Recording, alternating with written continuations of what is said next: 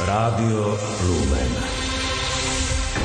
Počúvate Infolumen.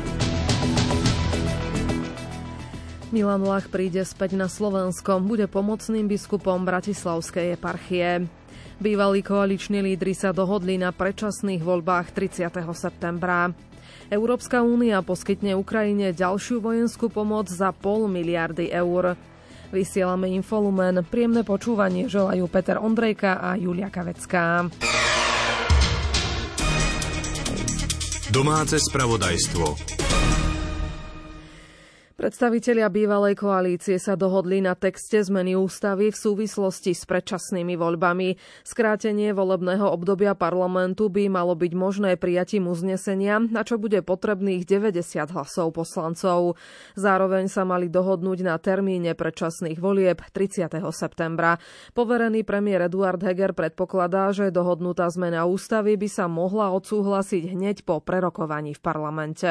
V útorok začne schôdza v parlamente rokovať práve o zmene ústavy. Tá dohoda teda jasne hovorí o tom, že dojde k zmene ústavy tak, aby uznesením mohlo byť skrátené volebné obdobie a to potrebné 90 poslancov na to, aby toto uznesenie bolo platné a tým pádom sa skráti volebné obdobie. Takže termín v tomto uznesení bude 30. september. Zároveň súčasťou tohto pozmeňujúceho návrhu bude aj to, že k zmene volebného systému bude môcť dojsť len so súhlasom 90 poslancov. Ďalšie rokovanie tak už podľa jeho slov potrebné nebude. Dnes majú len doladiť detaily návrhu. Zmenu podľa jeho slov podporí klub Oľano aj Občiansko-demokratická platforma, ktorá z neho odišla, Sme rodina aj SAS. Predseda liberálov Richard Sulík však povedal, že definitívna dohoda bude až vtedy, keď exministerka spravodlivosti Mária Kolíková pošle kolegom návrh a oni dohodu potvrdia. Ja mám za to, že sme sa dohodli. Opakujem, strana SAS si nekladla žiadne podmienky s kompromisným termínom 30. september. Vieme žiť, vieme s ním súhlasiť. Skorší termín nebol v hre, aby ho teda celá koalícia dokázala odsúhlasiť. A potom je tu ešte tá zmena ústavy, ktorá musí tomu predchádzať. A tam to vnímam tak, že sme sa práve teraz dohodli na texte. K novele ústavy má samostatný pozmeňujúci návrh predložiť ešte Strana za ľudí, jej líderka Veronika Remišová. Budeme predkladať návrh o inštitucionálne posilnenie špeciálnej prokuratúry a špecializovaného trestného súdu ako samostatný pozmeňujúci návrh. Mimoparlamentná strana Hlas hovorí, že na odkladanie predčasných parlamentných volieb do septembra nie je žiaden racionálny dôvod. Predseda Peter Pellegrini žiada ich termín najneskôr do konca júna. Ja úplne nerozumiem tomu, prečo politické strany, ktoré navzájom, respektíve jedna z nich pomohla povaliť vládu, stále akoby imitujú, že sú koalícia a nerozumiem, prečo sa o termíne predčasných volieb stále snažia dohodnúť len oni. Samozrejme viem, že majú 90 hlasov, ale v takýchto krízach sa väčšinou vždy zapojí do toho celé politické spektrum a rokuje sa naprieč opozíciou a koalíciou. A ja nerozumiem, prečo napríklad SAS ešte stále si myslí, že alebo túži vyhovieť podmienkam Olano alebo Eduarda Hegera, veď SAS povedalo, že vládu povalilo, lebo je to neschopná vláda. Keďže Boris Kolár povedal, že je mu jedno, či je to jún alebo september, čudujem sa. V prípade schválenia novely ústavy o možnosti skrátiť volebné obdobie avizuje strana Hlas pozmeňujúci návrh k uzneseniu o vyhlásení predčasných volieb s návrhom na termín konania 24. júna. Krátko z domova. Rozsudok v kauze vraždy Jána Kuciaka, Martiny Kušnírovej a prípravy vražd prokurátorov by mohol byť vyhlásený v apríli. Na dnešnom pojednávaní to povedala predsedníčka Senátu Ružena Sabová. Pojednávanie pokračuje aj v utorok a v stredu výsluchmi svedkov. Dnes popoludní vypovedal šéf vyšetrovacieho tímu Peter Juhás. Predseda mimoparlamentnej strany Spolu a nezaradený poslanec Miroslav Kolár podpísal s expremiérom Mikulášom Dzurindom memorandum o spoločnej politickej budúcnosti. Z memoranda má vyplývať dohoda na spoločnom postupe nielen pre najbližšie parlamentné voľby. Prezidentka Zuzana Čaputová sa zajtra stretne v Berlíne s nemeckým prezidentom Frankom Walterom Steinmeierom. Témou rokovania bude spolupráca medzi Slovenskom a Nemeckom aj v kontexte 30. výročia nadviazania vzájomných diplomatických vzťahov. Rokovania so zástupcami poskytovateľov ambulantnej zdravotnej starostlivosti o ich dofinancovaní naďalej pokračujú. Rezort zdravotníctva by chcel riešenie predstaviť do konca týždňa. Všetky tri zdravotné poisťovne veria, že sa podarí dosiahnuť obojstranne akceptovateľnú dohodu. Ministerstvo vnútra plánuje nakúpiť 192 telových kamier pre policajtov vrátane príslušenstva a techniky na ukladanie záznamov z kamier do informačných systémov rezortu. Policajti by ich mohli dostať ešte tento rok. Podľa ministerstva prispejú k vyššej dôvere. Agrorezort vyplatil 41,5 milióna eur chovateľom hospodárskych zvierat. Finančnú podporu dostali chovatelia ako kompenzáciu minuloročného letného sucha. Peniaze vyplácala poľnohospodárska platobná agentúra ešte do konca roka 2022. Vzhľadom na blížiace sa prvé daňové povinnosti v tomto roku finančná správa opätovne upozorňuje na zmeny v prípade občianskych preukazov s čipom vydaných do 20. júna 2021. Platnosť certifikátov pre kvalifikovaný elektronický podpis na nich vypršala 31. decembra minulého roka.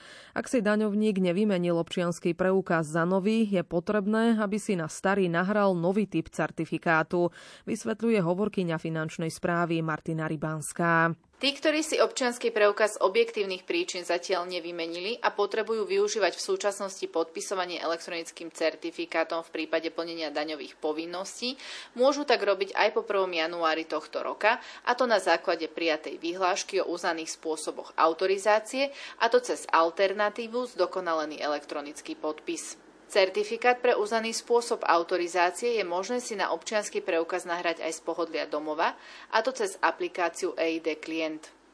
Finančná správa pripravila k problematike ukončenia platnosti certifikátov sumárnu informáciu, ktorá je zverejnená na jej portáli. Súvisiace informácie sú tiež dostupné na internetovej stránke Ministerstva vnútra, ako aj na portáli slovensko.sk.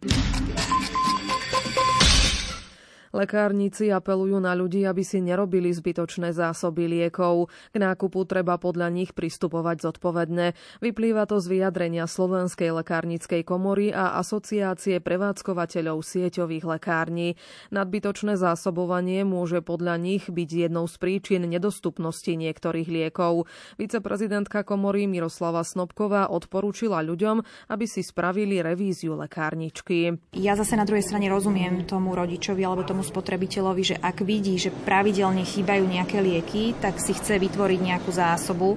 Asi by sme všetci prirodzene takto postupovali, to sa netýka len liekov, ale aj iných komodít. Na druhej strane, tým, že ten liek má obmedzenú dobu použiteľnosti a naozaj po uplynutí tej doby použiteľnosti nie je odporúčané ho ďalej používať, tak je to vlastne zbytočné prezásobenie sa. V lekárniach aktuálne chýbajú najmä antibiotiká, lieky proti bolesti či zápalu a lieky určené pre najmenšie deti. Ministerstvo zdravotníctva a Štátny ústav pre kontrolu liečiv uviedli, že príčinou nedostupnosti liekov sú napríklad reexport, výrobné a logistické dôvody.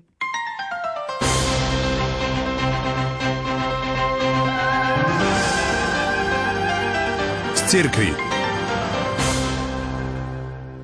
Pápež František vymenoval nového pomocného biskupa Bratislavskej eparchie. Stal sa ním jezuita Milan Lach, doterajší sídelný biskup eparchie Parma pre Ruténov.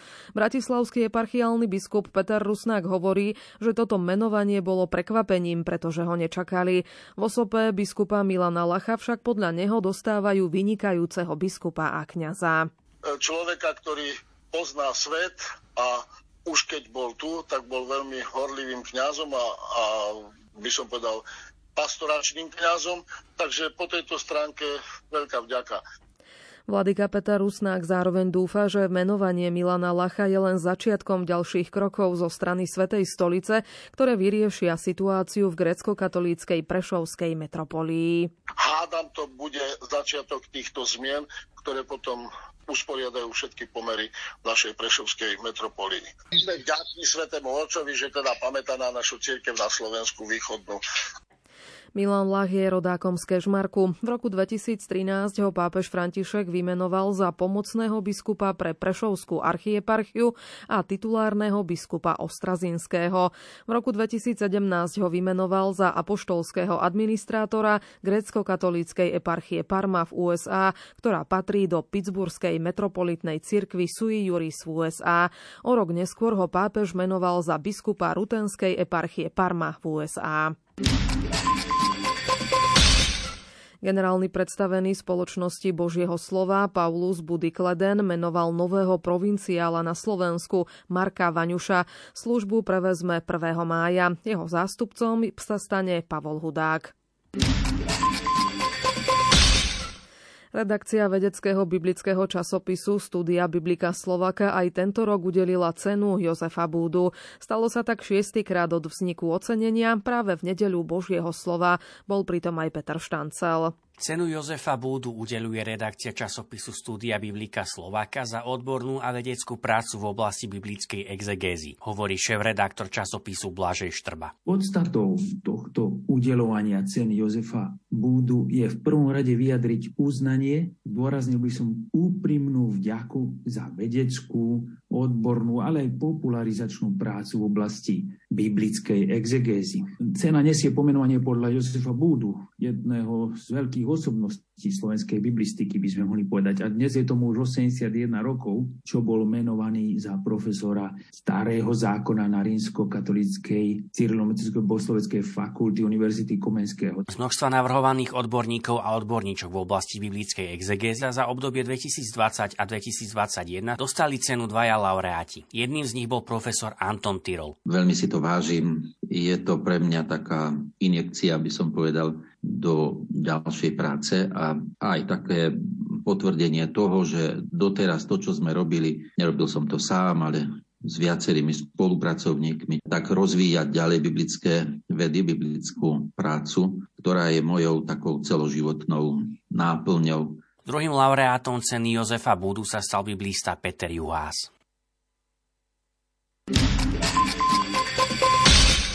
Na arcibiskupskom úrade v Trnave sa deň pred nedeľou Božieho slova konal kurz lektorov pre záujemcov prihlásených z farnosti Trnavskej arcidiecezy. Organizovalo ho Katolícke biblické dielo v spolupráci s Rímskokatolíckou, Cyrilometodskou bohosloveckou fakultou Univerzity Komenského a Trnavskou arcidiecezou. Nahrával Patrik Liška. Na stretnutie prišli desiatky ľudí, čo príjemne prekvapilo všetkých organizátorov. Hovorí jeden z nich, Juraj Švec. Prihlásilo sa viac ako 180 ľudí, čo je úžasný počet, lebo nepočítali sme s takým vysokým záujmom. Absolvent katolíckej teológie tiež prezradil, ako vznikol tento kurz v Trnave. Dozvedeli sme sa, že táto akcia sa odohrala už v rámci Bratislavskej arcidiecézy a vnímali sme, že môže obohatiť aj ľudí v Trnavskej arcidiecéze a skúsili sme poprosiť tamojších organizátorov, či by mali záujem niečo také zorganizovať aj v Trnave, prišli s pozitívnou odpoveďou. Prečo je podstatné zúčastňovať sa podobných kurzov, povedal monsignor Jozef Jančovič z Katolíckeho biblického diela. Tí, ktorí čítajú Božie slovo pri svätých omšiach, vstupujú do samotnej liturgie a je veľmi dôležité, ako je prednesené to Božie slovo. Je veľmi dôležité pripraviť sa na prednes Božieho slova, čítať s porozumením a práve tieto kurzy majú pomôcť tým, ktorí prenášajú to Božie slovo medzi ľud, aby dobre pochopili text, správne vedeli artikulovať. Účastníci začali program Svetou omšou, po ktorej nasledovali prednášky na praktické, ale aj odborné duchovné témy. Na záver takmer 6-hodinového programu dostal každý účastník diplom. Pápež František poslal pozdravné posolstvo účastníkom druhého vatikánskeho sympózia venovaného boju proti Hansenovej chorobe. Medzinárodné stretnutie pod záštitou Úradu poskytovania integrálneho ľudského rozvoja sa koná v Patristickom inštitúte Augustinianum. Svätý Otec vyjadruje vďaku účastníkom sympózia za starostlivosť o chorých na malomocenstvo, na ktorých spoločnosť často zabúda a odmieta. Sympózium sa koná v predvečer 70. svetového Svetového dňa lepry, ustanoveného Raulom Follerom s cieľom upozorniť verejnosť na vážnu chorobu, ktorú mnohí považujú za porazenú, poznamenáva pápež a vyjadruje obavu, že človek môže zabudnúť nielen na chorobu, ale aj na ľudí. Správy zo sveta.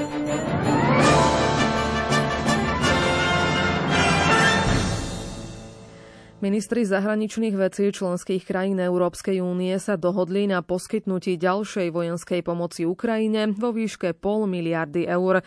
Nemecko je v ostatných týždňoch pod rastúcim tlakom Ukrajiny aj ďalších krajín, aby Kyjevu dodalo tanky Leopard 2. Túto požiadavku na stretnutí ministrov zahraničných vecí krajín EÚ v Bruseli zopakovali zástupcovia pobaltských krajín.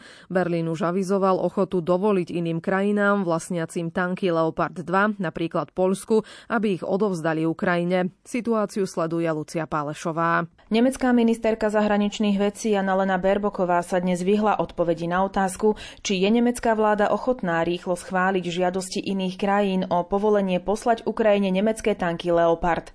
Povedala, že ruský režim útočí na celú Ukrajinu a toto jasne ukazuje, že Putin sa ani 11 mesiacov po začiatku brutálnej útočnej ruskej vojny neodklonil od svojho vražedného plánu zničiť Ukrajinu. Práve preto je podľa nej také dôležité, aby medzinárodné spoločenstvo urobilo všetko na obranu Ukrajiny. Nemecko oficiálne stále nerozhodlo o dodávke týchto tankov. Včera však Baerbocková povedala francúzskym médiám, že Berlín nebude stáť v ceste, ak nejaká iná krajina podá žiadosť o povolenie na presun Leopardov na Ukrajinu. Varšava oficiálne Berlín nepožiadala o povolenie, ale ak žiadosť predloží, Nemecko jej nebude brániť, uviedla ministerka. Poľský premiér Mateusz Morawiecký preto dnes zareagoval, že jeho vláda požiada Berlín o povolenie a dodal, že tanky Kyjevu pošle aj bez povolenia Nemecka. Poľsko sa snaží vybudovať koalíciu krajín, ktoré sú pripravené poslať tanky Leopard Ukrajine. Slová nemeckej ministerky z nedele označil Morawiecký za iskierku nádeje, že opatrný Berlín by sa nakoniec k tejto koalícii mohol pridať. Vyjadril tiež nádej, že Berlín Ukrajine poskytne modernejšie ťažké vojenské vybavenie. Podľa neho má Nemecko v aktívnej službe viac ako 350 tankov Leopard a ďalších asi 200 v skladoch. Česká televízia včera pripravila prvú superdebatu pred druhým kolom prezidentských volieb. Do Národného múzea v Prahe prekvapivo dorazil aj bývalý český premiér Andrej Babiš, ktorý pôvodne avizoval, že sa na debate s víťazom prvého kola Petrom Pavlom nezúčastní. Svoj názor údajne zmenil počas nedeľnej bohoslúžby v katedrále svätého Víta. Debatu charakterizovali vzájomné obvinenia. Pozrela si ju aj Alžbeta Paulíková. Podľa prezidentského kandidáta Andreja Babiša Česko potrebuje takého prezidenta, ktorý rozumie ľuďom a vládnej agende.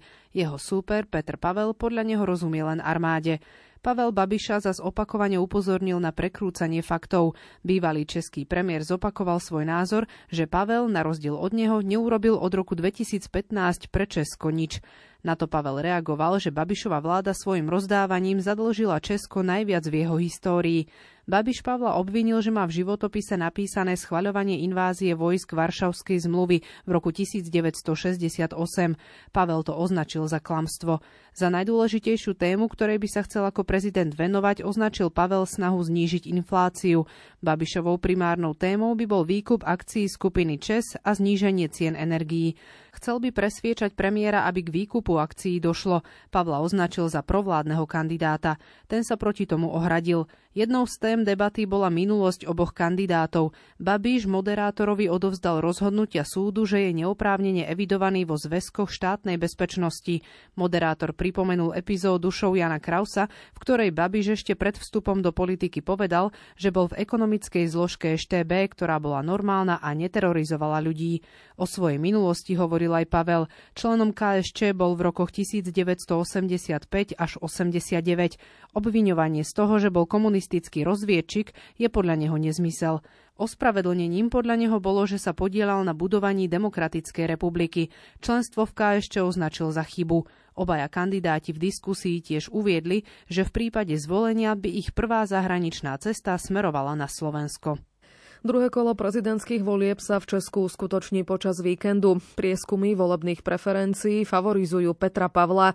Podľa modelu agentúry STEM, zverejneného včera v televízii CNN Prima News, by generál vo výslužbe získal cez 57,5% hlasov, kým bývalý český premiér niečo viac ako 42%. Podľa prieskumu však 30% voličov ešte nevie, komu dá svoj hlas.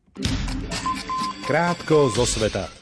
Moskva bola v prvých mesiacoch vojny ochotná rokovať s Ukrajinou. USA a ďalšie západné krajiny však Kyjevu poradili, aby s tým nesúhlasil.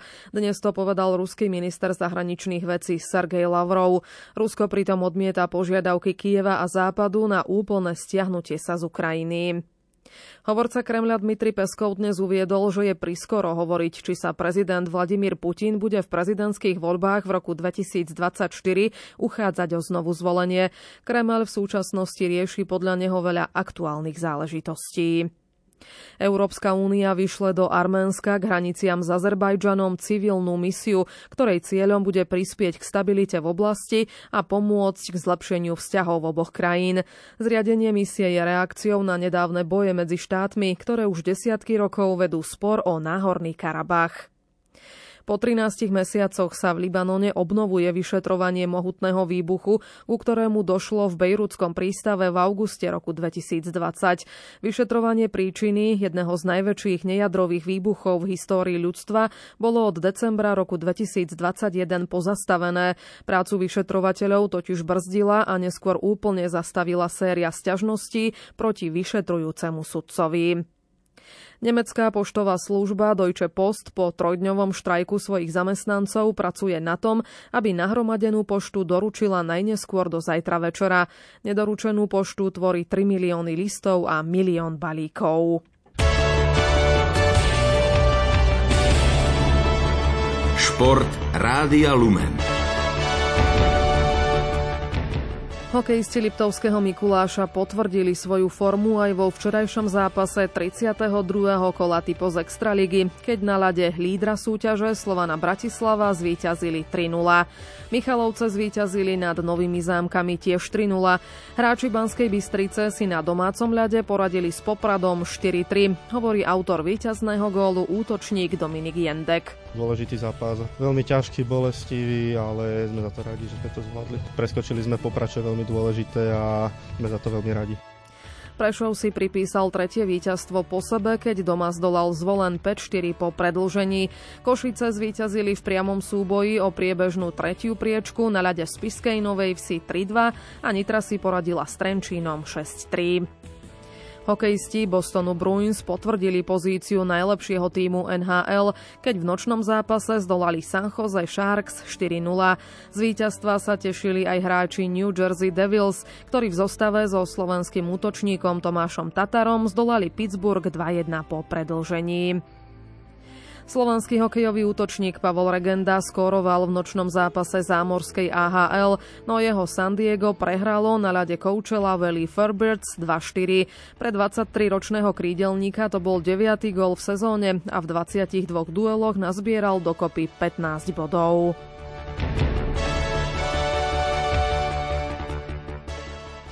Slovenský tenista Alex Molčan s Čechom Jiřím Lehečkom ukončili svoje pôsobenie vo štvorhre na Grand Slamovom turnaji Australian Open v Melbourne.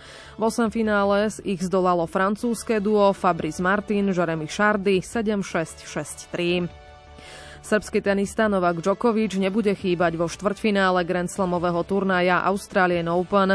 9-násobný melbourneský šampión vyradil v osemfinále ako nasadená štvorka domáceho Alexa de Minura 6-2, 6-1, 6-2. Srba v boji o postup medzi najlepšiu štvorku čaká 5. nasadený Rus Andrej Rubľov, ktorý vyradil 9. turnaja Holgera Runého po 5-setovej bitke 6-3, 3-6, 6-3, 4-6 a 7-6. Maximálny počet setov videli diváci aj v zápase nenasadených Američanov. Úspel v ňom Ben Shelton, ktorý zdolal Jeffreyho Johna Wolfa 6-7, 6-2, 6-7, 7-6 a 6-2. Osmičku štvrťfinalistov doplnil Tommy Paul. Nenasadený Američan zdolal 24-ku Roberta Batistu Aguta zo Španielska po štvorsetovom súboji 6-2, 4-6, 6-2, 7-5. Bieloruská tenistka Arina Sobolenková postúpila do štvrťfinále dvojhry na Grand Slamovom turnaji Australian Open. 5. nasadená hráčka zdolala v osemfinále turnajovú 12-ku Belindu Benčičovú zo Švajčiarska v dvoch setoch 7-5 a 6-2. V boji o semifinále nastúpi proti Chorvátke Done Vekičovej, ktorá vyradila českú tínedžerku Lindu Fruhifovú 6-2, 1-6 a 6-3. Ďalšia Česká Karolína Plíšková postúpila po hladkej výhre nad Číňankou Chang Shuai 6-0, 6-4. Štvrtá nasadená Karolína Garciová z Francúzska vypadla po prehre s Poľkou Magdou Lineteovou 6-7 a 4-6. Zajtra v stredu bude Petra Vlhová bojovať o ďalšie body do Svetového pohára v talianskom Kromplaci. Slovenskú lyžiarku čakajú dvoje preteky v obrovskom slalome. Deň pred prvým podujatím sa však tým nedostal na voľné jazdenie. Ako informoval brat slovenskej lyžiarky Boris Vlha, v talianskom stredisku od rána sneží. Napadlo asi 10 cm snehu.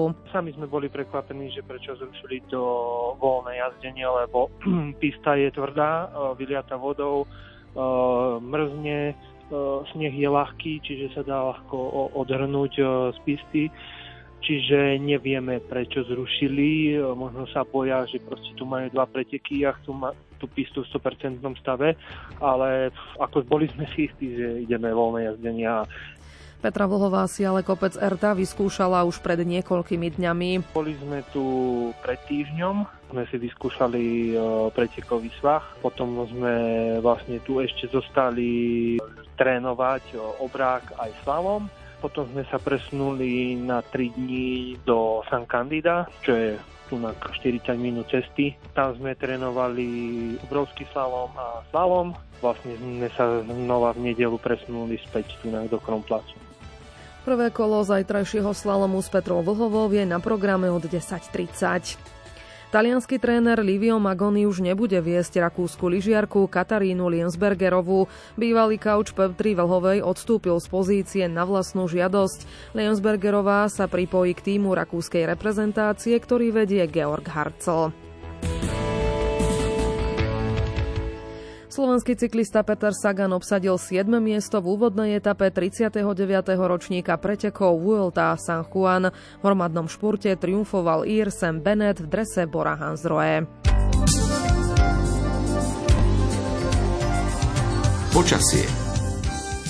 Predpoveď Petra Jurčoviča na noc a zajtra poteší zrejme najmä lyžiarov. V priebehu noci sa bude znovu vyjasňovať. Už to ani tak veľmi nebude súvisieť s tou tlakovou nižou od juhu, ale skôr oblasť vysokého tlaku je nad severnou Európou. Zasahuje až do Poľska. A je to konečne situácia taká januárová, lebo v januári sa patrí, aby nad vnútrozemím bola tlaková výš. Potom máme mrazy, potom máme chladné počasie. Buď je úplne jasno, alebo inverzia, ale skrátka nie tak ako teraz, že nám tu lialo ako z krhly 50 mm za 2 dní aj v oblasti Bratislavy alebo v juhozápadu, no tak to sú naozaj nehorázne veci, ktoré sa takto udiali. Ale teraz nastupuje tlaková výš, ale to znamená, že keďže máme aj snehovú pokrývku, že by už tých minus desiatok by mohlo byť zajtra ráno viac. Nielen v Poprade, treba aj na Orave alebo smerom na Zamagúrie a vôbec Spiš, Šariš, no uvidíme, ako to dopadne. A zajtra cez deň tak ešte stále v celku pekne, aj keď pripúšťam, že zase ráno sa budú tvoriť hmly a zase to môže byť na juhu, aj dnes ráno bolo veľa hmiel na strednom východnom Slovensku, teraz si myslím, že aj na západe už by mali byť a najvyššia teplota no znovu na 10 stupňov, čiže na severe v noci minus 10 a na juhu cez deň plus 10, no tak dobrý rozdiel, ale cez deň na severe to bude len tesne nad nulou, asi 0 až 5.